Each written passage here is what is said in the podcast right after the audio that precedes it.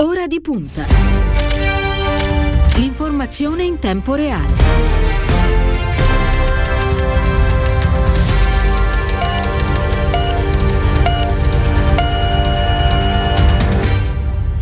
Venerdì 21 maggio, buon pomeriggio, ben trovati all'ascolto da parte di Cristiano Bucchi. Un saluto alla squadra di Ora di Punta, Elenia Daniello, alla parte tecnica, allo streaming quest'oggi c'è Silvio Garbini. Bentornata ai nostri microfoni alla vice ministra degli esteri e della cooperazione internazionale, l'onorevole Marina Sereni. Buon pomeriggio.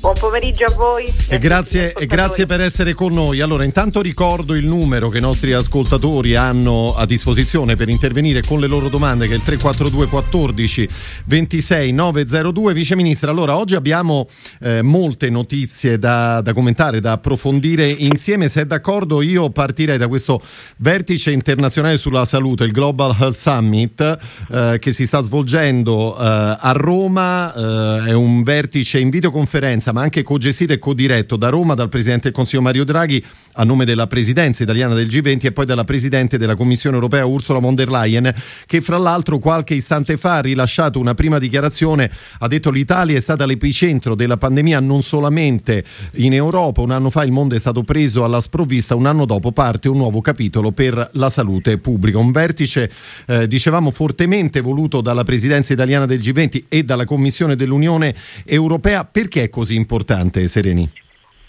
Beh, perché dobbiamo trarre una lezione da quello che è accaduto nell'anno che abbiamo alle spalle. Noi abbiamo scoperto intanto di essere impreparati come comunità internazionale ad affrontare una minaccia così grande come eh, la pandemia.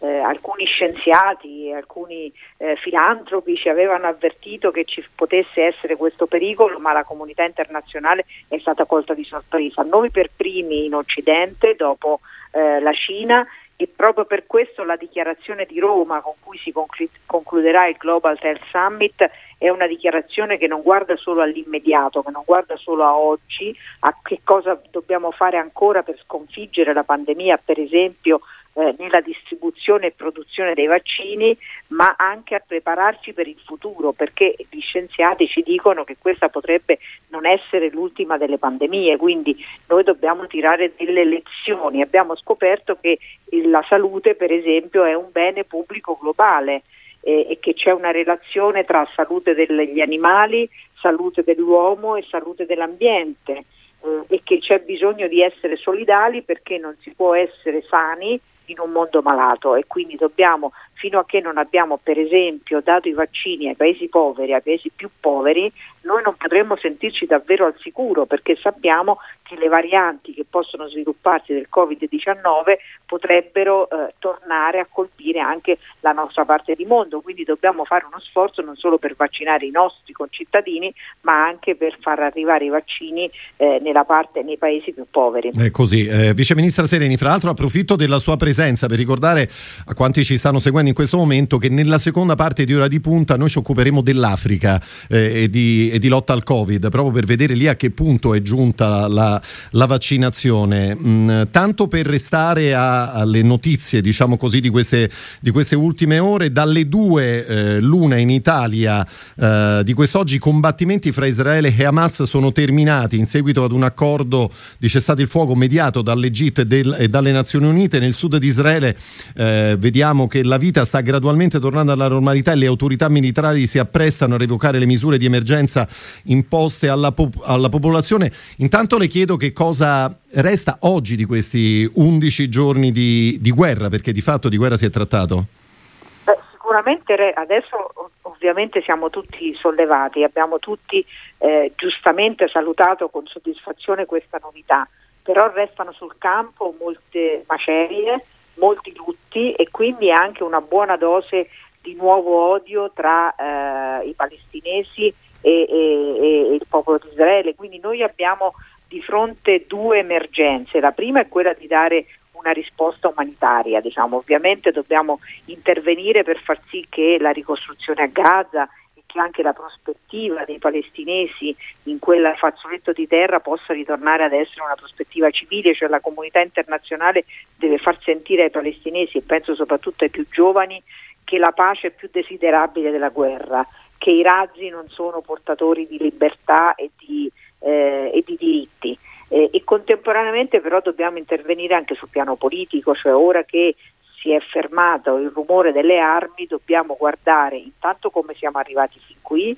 e dobbiamo anche guardare chi sono i soggetti con i quali è possibile far riprendere una, un negoziato, è possibile far riprendere un dialogo, quindi dobbiamo guardare ai moderati dei due campi e dobbiamo aiutare moderati dei due campi ad essere gli eh, interlocutori possibili per la, per la, loro gente, perché in questi decenni purtroppo sia in Israele che eh, tra i palestinesi è sembrato che eh, l'unica soluzione fosse lo scontro, fosse, eh, fosse l'odio e quindi è sembrato meno interessante percorrere la strada difficile, ovviamente sfidante, del compromesso e del, e del, negoziato e noi invece da, dal negoziato dobbiamo ripartire se vogliamo una pace stabile. Fra l'altro l'amministrazione statunitense ha fatto sapere proprio in queste ore che eh, il segretario di Stato americano si recherà in Medio Oriente nei prossimi giorni e incontrerà le sue controparti israeliane, palestinesi e regionali per, si legge, lavorare insieme per costruire un futuro migliore per israeliani e palestinesi. Questo ha spiegato il Dipartimento statunitense, ma poi avremo tempo e modo naturalmente per tornare anche su queste, certo. su queste notizie. Allora, Vice Ministra Sereni, io vorrei fare un piccolo passo indietro quest'oggi per eh, raccontare quella che è stata la sua visita, la sua missione in Libano eh, in questi giorni, una visita che si è consumata tra il 15 e il 18 maggio dove sono accadute molte cose, eh, molti incontri. Io partirei eh, da quello che è stato il primo incontro che lei ha avuto con il Presidente della Repubblica eh, libanese Aoun, credo che si pronunci in questo modo il, il nome. Ehm, lei ha ricordato come il Libano si trovi oggi ad affrontare sfide molteplici e ha bisogno di riforme profonde e strutturali per rispondere ai bisogni più urgenti della popolazione. Ehm, mi racconta intanto che situazione complessivamente ha trovato nel paese, poi andremo nel dettaglio naturalmente dei diversi incontri? Ma la situazione è molto difficile, diciamo che il Libano è precipitato eh, in una tempesta perfetta, eh, c'era una crisi, c'era da tempo una crisi economica e finanziaria con il paese che per la prima volta ha dichiarato il default, quindi diciamo con una difficoltà del sistema finanziario e anche della banca centrale libanese a corrispondere agli impegni eh, finanziari eh, presi. Eh, c'è una crisi da Covid, ovviamente la crisi del Covid ha enfatizzato tutte le fragilità e tutte le difficoltà del sistema, molta parte della popolazione è precipitata in una situazione di povertà, mancano anche beni essenziali, mancano, manca l'elettricità, eh, mancano, ma, manca la possibilità di fare una vita normale per, buona, per una buona parte della popolazione. Eh, c'era una crisi legata alla vicenda siriana, eh, vorrei ricordare a noi che diciamo, spesso discutiamo di flussi migratori, di rifugiati, che il Libano ospita un milione e mezzo di rifugiati siriani e circa 500 mila eh, rifugiati palestinesi da decenni ormai eh, e quindi c'erano già delle popolazioni vulnerabili a cui si sono aggiunti nuovi poveri, quindi oggi abbiamo di fronte a noi una parte della popolazione libanese che rischia di sentirsi eh, più povera dei rifugiati che, che vengono ospitati. Ieri, eh, ieri la notizia che alcuni rifugiati siriani sarebbero andati a votare per le presidenziali siriane, diciamo così, in Libano e che sarebbero stati attaccati dalla popolazione in quanto ritenuti privilegiati, nel senso che ricevono più aiuti di quanto non ne riceva la popolazione libanese, quindi è una specie di eh, polveriera no? in cui la povertà e il malessere sociale può anche far esplodere grandi contraddizioni una, aprendo una guerra tra poveri. Eh, e poi c'è uno stallo politico, cioè in questa situazione qui molto difficile, di grande crisi, c'è uno stallo politico eh, che si è acuito dopo l'esplosione del porto del 4 di agosto, per questo dico la tempesta perfetta perché sentite quanti fattori. Assolutamente, ricordiamo formati. che in quell'occasione persero la vita oltre 200 persone, 207 per, per l'esattezza. Un'esplosione drammatica in cui persero la vita tantissime persone, ma soprattutto la città è uscita eh, devastata, ancora l'indagine sulle ragioni, sulle cause di quell'esplosione è ancora in corso, ci sono famiglie che stanno aspettando giustizia e stanno cercando eh, assolutamente di avere la verità sulle responsabilità di quella tragedia, ma la città ha avuto anche dei grandi contraccolpi dal punto di vista eh, ovviamente economico e, e, strutturale, ci sono ancora eh, palazzi con, senza vetri, ci sono ancora abitazioni eh, che non sono state eh, risanate, la, la, zona del porto è ancora totalmente da ricostruire, ci sono ancora delle aree in cui addirittura vanno rimosse le macerie, noi abbiamo fatto molto nelle prime ore anche attraverso una presenza della nostra protezione civile, di nostri esperti per, eh, appunto, per salvaguardare la salute delle persone, per togliere i materiali eh, pericolosi alla salute delle persone. Abbiamo fatto molto anche come cooperazione italiana per aiutare le popolazioni colpite dall'esplosione cioè, abbiamo lì una ventina di ONG italiane, questo per far capire quanta Italia c'è eh, in, eh, a Beirut e in Libano, quindi stiamo lavorando molto in Libano, ma la situazione è veramente difficile e contemporaneamente c'è uno stallo politico. Il presidente Aoun ha dato un incarico al primo ministro Hariri, eh, ma il primo ministro Hariri eh, è, eh, ha proposto una lista di ministri che non è stata accettata dal presidente Aoun eh, e le parti sono bloccate in questo stallo, diciamo. c'è un presidente eh, un primo ministro uscente che fa il, da noi si direbbe, l'ordinaria amministrazione. Che lei ha incontrato fra l'altro, no? il Presidente del Consiglio di Ab. Sì. Che io ho incontrato, ho incontrato il primo ministro uscente di Ab, eh, il quale però tenta, diciamo così, ad assumere iniziative che vadano oltre, perché effettivamente la Costituzione diciamo, piuttosto stringente, che vadano oltre l'ordinaria amministrazione, anche se ci sono situazioni e condizioni eccezionali. Eh, il Presidente Aoun non recede dalla sua idea di avere un uh, governo diverso da quello proposto dal primo ministro Ariri con una presenza della componente maronita mm, di almeno un terzo, quella che eh, gli esperti chiamano eh, una forza di blocco, cioè quindi la possibilità di avere in qualche misura in mano le chiavi eh, del governo. Il sistema è molto complesso, il sistema che è uscito dalla guerra civile e dagli accordi che eh, furono siglati alla fine della guerra civile è un sistema molto complicato in cui c'è un presidente della Repubblica Maronita, primo ministro sunnita e un, e un presidente del Parlamento sciita. In questo schema molto rigido diciamo, di suddivisione settaria, confessionale delle cariche, eh, l'impressione che noi abbiamo ricavato è che questo sistema non sia più in grado di corrispondere ai bisogni reali dei cittadini, a meno che non ci sia uno scatto di responsabilità nelle leadership, nelle leadership libanesi. Ecco, certo, noi abbiamo, abbiamo mandato questo messaggio, fate un governo preparate le prossime elezioni, fate un governo e aprite la strada alle riforme, perché senza le riforme non possono iniziare le trattative con il Fondo Monetario Internazionale e quindi di conseguenza non si possono risolvere i problemi dei cittadini. Voto che si dovrebbe tenere nel 2022, giusto? Voto che si dovrebbe tenere nel 2022. Eh, prima nella primavera dovrebbero esserci elezioni municipali e parlamentari e entro la fine del 2022, cioè nell'autunno del 2022, dovrebbero esserci le presidenziali. Siccome per organizzare le elezioni bisognerebbe partire da adesso, cioè bisognerebbe che ci fossero delle procedure che partono da adesso, noi abbiamo insistito e noi stiamo insistendo insieme alla comunità internazionale perché si apra questo processo e perché nessuno sia tentato dall'idea di non svolgere regolarmente le elezioni. Certo, io volevo ricordare semplicemente che a proposito degli incontri che lei, Vice Ministra Sereni, ha avuto eh, aprendo questa visita in Libano, oltre al Presidente della Repubblica libanese, oltre al Presidente del Consiglio dimissionario Diab, ha incontrato anche il Ministro degli Esteri Webi e il Presidente della Commissione Esteri del Parlamento Jaber. Io spero sempre di aver pronunciato sì. correttamente i nomi, sì, naturalmente, sì, del delle persone coinvolte.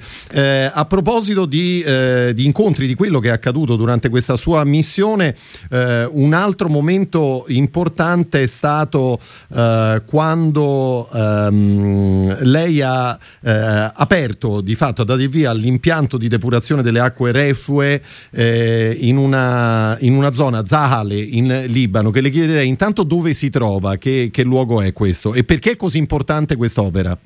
Ma l'impianto si trova nord, della, al nord ed è, diciamo, si, vedono, eh, si vede il confine con la Siria e quindi è una, eh, è una zona agricola, una zona della valle della Bekaa, diciamo, eh, è una zona agricola ed è una zona cui eh, diciamo, eh, che, che, che, ha il fiume Litani. No? Il, l'acqua del fiume Litani viene inquinata diciamo, dall'assenza di eh, depuratori. Noi abbiamo realizzato progetto della cooperazione italiana l'unico impianto di trattamento terziario delle acque reflue esistente in Libano, quindi potrebbe essere un'esperienza pilota che è già funzionante, che già dà eh, da lavorare a un, un, certo numero di persone, una quindicina di persone lì. Eh, il, il, progetto è completato, sta già funzionando, ma il problema è che eh, nel momento in cui questo, questo impianto doveva passare nelle mani delle autorità libanesi, a causa della crisi finanziaria le autorità libanesi non sono in grado di farlo, eh, di prenderselo e farlo funzionare a proprie spese. Quindi noi abbiamo preso l'impegno a proseguire nella attuazione, quindi nella, anche nel funzionamento attraverso un'assistenza tecnica che finanzieremo mm, con l'UNDP, cioè dando le nostre risorse alla, all'Agenzia delle Nazioni Unite sullo sviluppo eh, purché appunto le, lo faremo per tre anni ancora e chiediamo alle autorità libanesi nel corso dei prossimi tre anni di fare in modo che poi si trovino pronte certo, per trovare una soluzione, è chiaro. Eh, ricor- esempio, sì. esempio della situazione che, che, noi abbiamo lì, cioè ci sono poche infrastrutture moderne, è un paese che prima di questa crisi... La sento peggio, fa... Vice Ministra Sereni, non so se si sta spostando.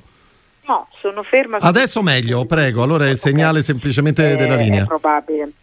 Dicevo, questo è un paese che a fronte di una certa modernità, no? perché comunque era considerato, vi ricordate, la, la Svizzera del Medio Oriente, quindi un paese eh, relativamente moderno, eh, però non ha per esempio da nessuna parte impianti di depurazione delle acque, questo significa che il tema ambientale può essere esplosivo, è esplosivo per le coste ed è esplosivo per l'acqua eh, per le acque interne.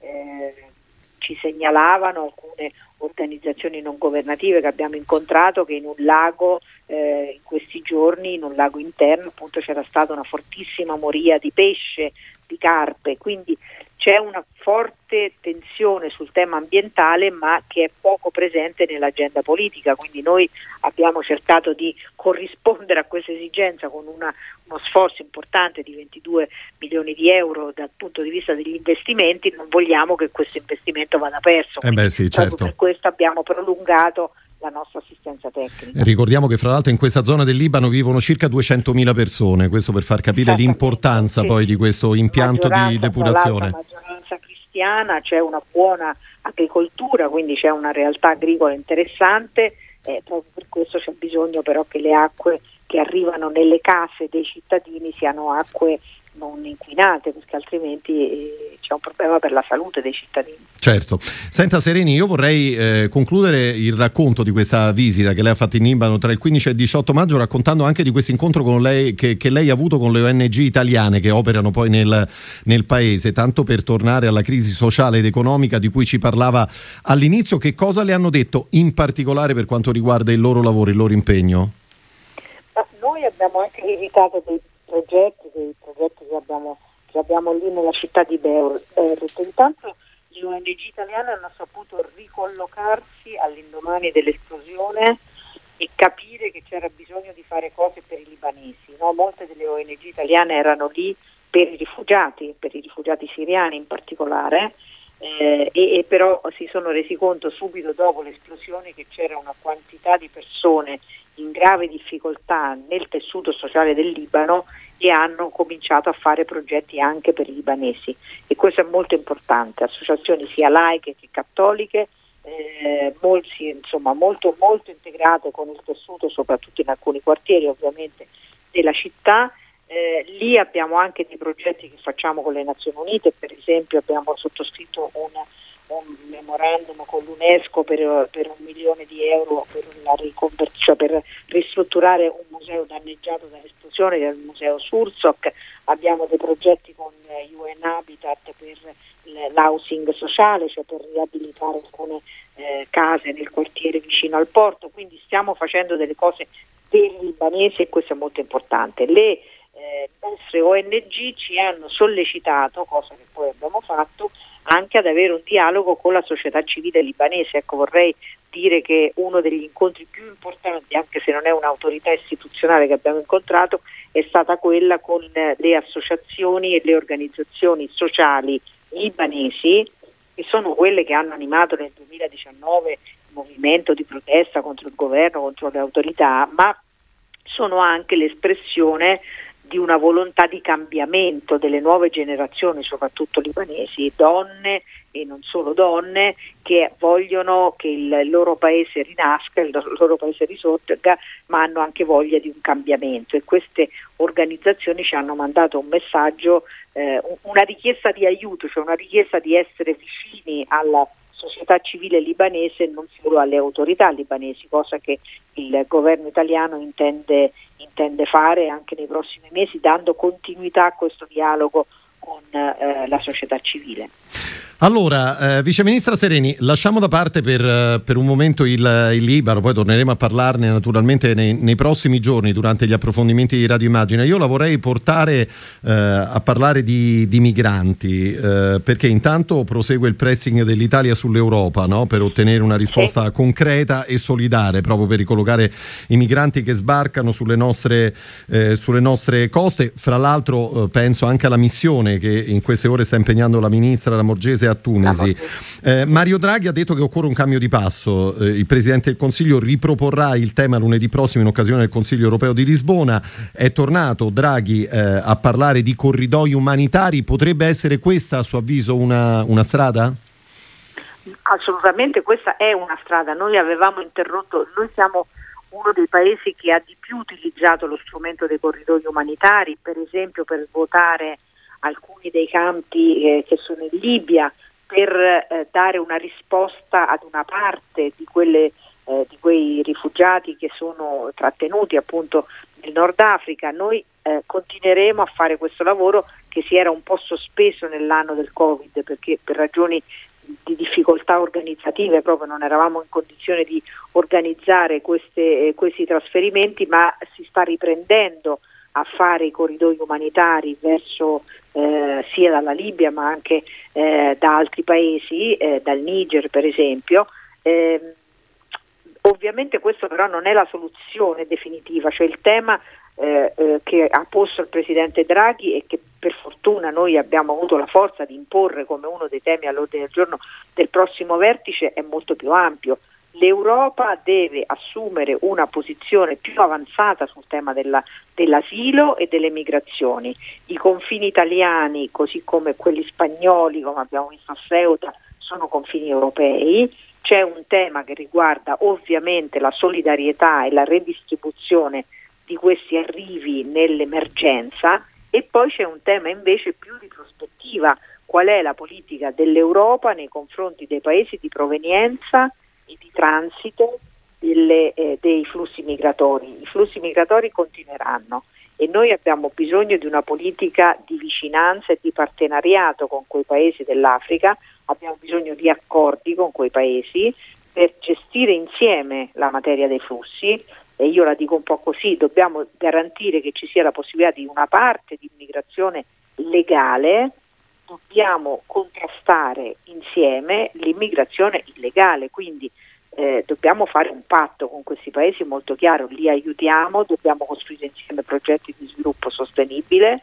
eh, le risorse eh, dell'Europa devono essere destinate anche a questo e poi però in cambio diciamo così, dobbiamo essere pronti a gestire insieme la lotta ai traffici illeciti perché ci sono delle bande di criminali che si approfittano della disperazione delle persone e questi vanno contrastati. Certo. Eh, senta Sereni, oggi il quotidiano La Stampa propone un'intervista con l'arcivescovo di Torino, Cesare Nosiglia, eh, che eh, torna e risponde all'assessore leghista all'immigrazione della regione Piemonte, Fabrizio Ricca, eh, contro la decisione del ministro Lamorgese di inviare nella regione del nord alcune decine di migranti. E, e, e dice Nosiglia, abbiamo già fatto molto in passato, l'impegno profuso in passato non solo non è scusante per un ritiro nel presente, ma è stimolo a costruire l'oggi e il domani in continuità con scelte che hanno dato qualità al vivere civile, al sentire umano, alla percezione religiosa della nostra eh, regione. È sorpresa da questa presa di posizione dell'assessore Ricca in Piemonte? No, eh, devo dire, io sono preoccupata di un noi andiamo in Europa e soprattutto chiedere... quali rischi vede naturalmente eh? ecco io vedo questo rischio noi andiamo, stiamo andando in Europa a chiedere agli altri paesi europei di essere solidali con noi che siamo più esposti con gli italiani con gli spagnoli con i greci con i maltesi cioè i nostri paesi di primo approdo, diciamo così, eh, sono i più esposti e lo saranno nei prossimi mesi, nei mesi estivi ancora di più, eh, all'immigrazione irregolare, diciamo così. E stiamo chiedendo all'Europa di essere solidale con noi e di assumere un impegno per la ricollocazione e la ridistribuzione di questi arrivi. Come facciamo ad essere credibili se poi quando arrivano dei barchini o dei barconi nel sud d'Italia le regioni del nord Italia dicono che non sono disponibili ad essere solidali tra di noi, cioè è difficile, no? È difficile chiedere agli altri europei alcuni dei Beh, quali sì, diciamo che si è difficilmente credibili quantomeno. E non si è credibili, non si è credibili. Quindi siccome noi, noi dobbiamo essere seri nei confronti dei nostri partner europei e dobbiamo chiedere anche a questa maggioranza molto ampia che sostiene il governo Draghi di fare ciascuno a Bruxelles la sua parte, cioè noi sappiamo che ci sono paesi che resistono ad un impianto più solidale e più aperto nei confronti delle nostre esigenze. Ognuno a casa sua, noi nella famiglia socialista, ma gli altri nelle famiglie popolari e conservatrici, facciano la loro parte. Se crediamo che l'Europa debba essere più attenta alle nostre esigenze, dobbiamo chiedere a tutti i paesi di essere disponibili a contribuire in che forma noi pensiamo attraverso anche progetti e piani di ricollocazione.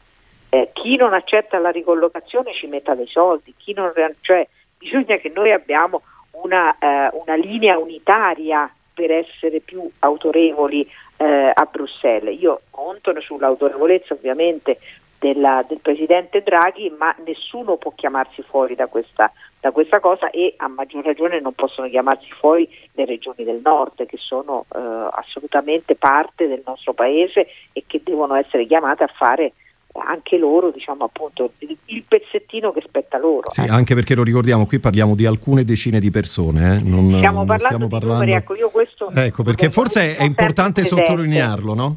Noi dobbiamo avere presenti due fattori che credo siano molto chiari se uno va a guardare i dati che sono scritti peraltro sul sito del Ministero degli Interni.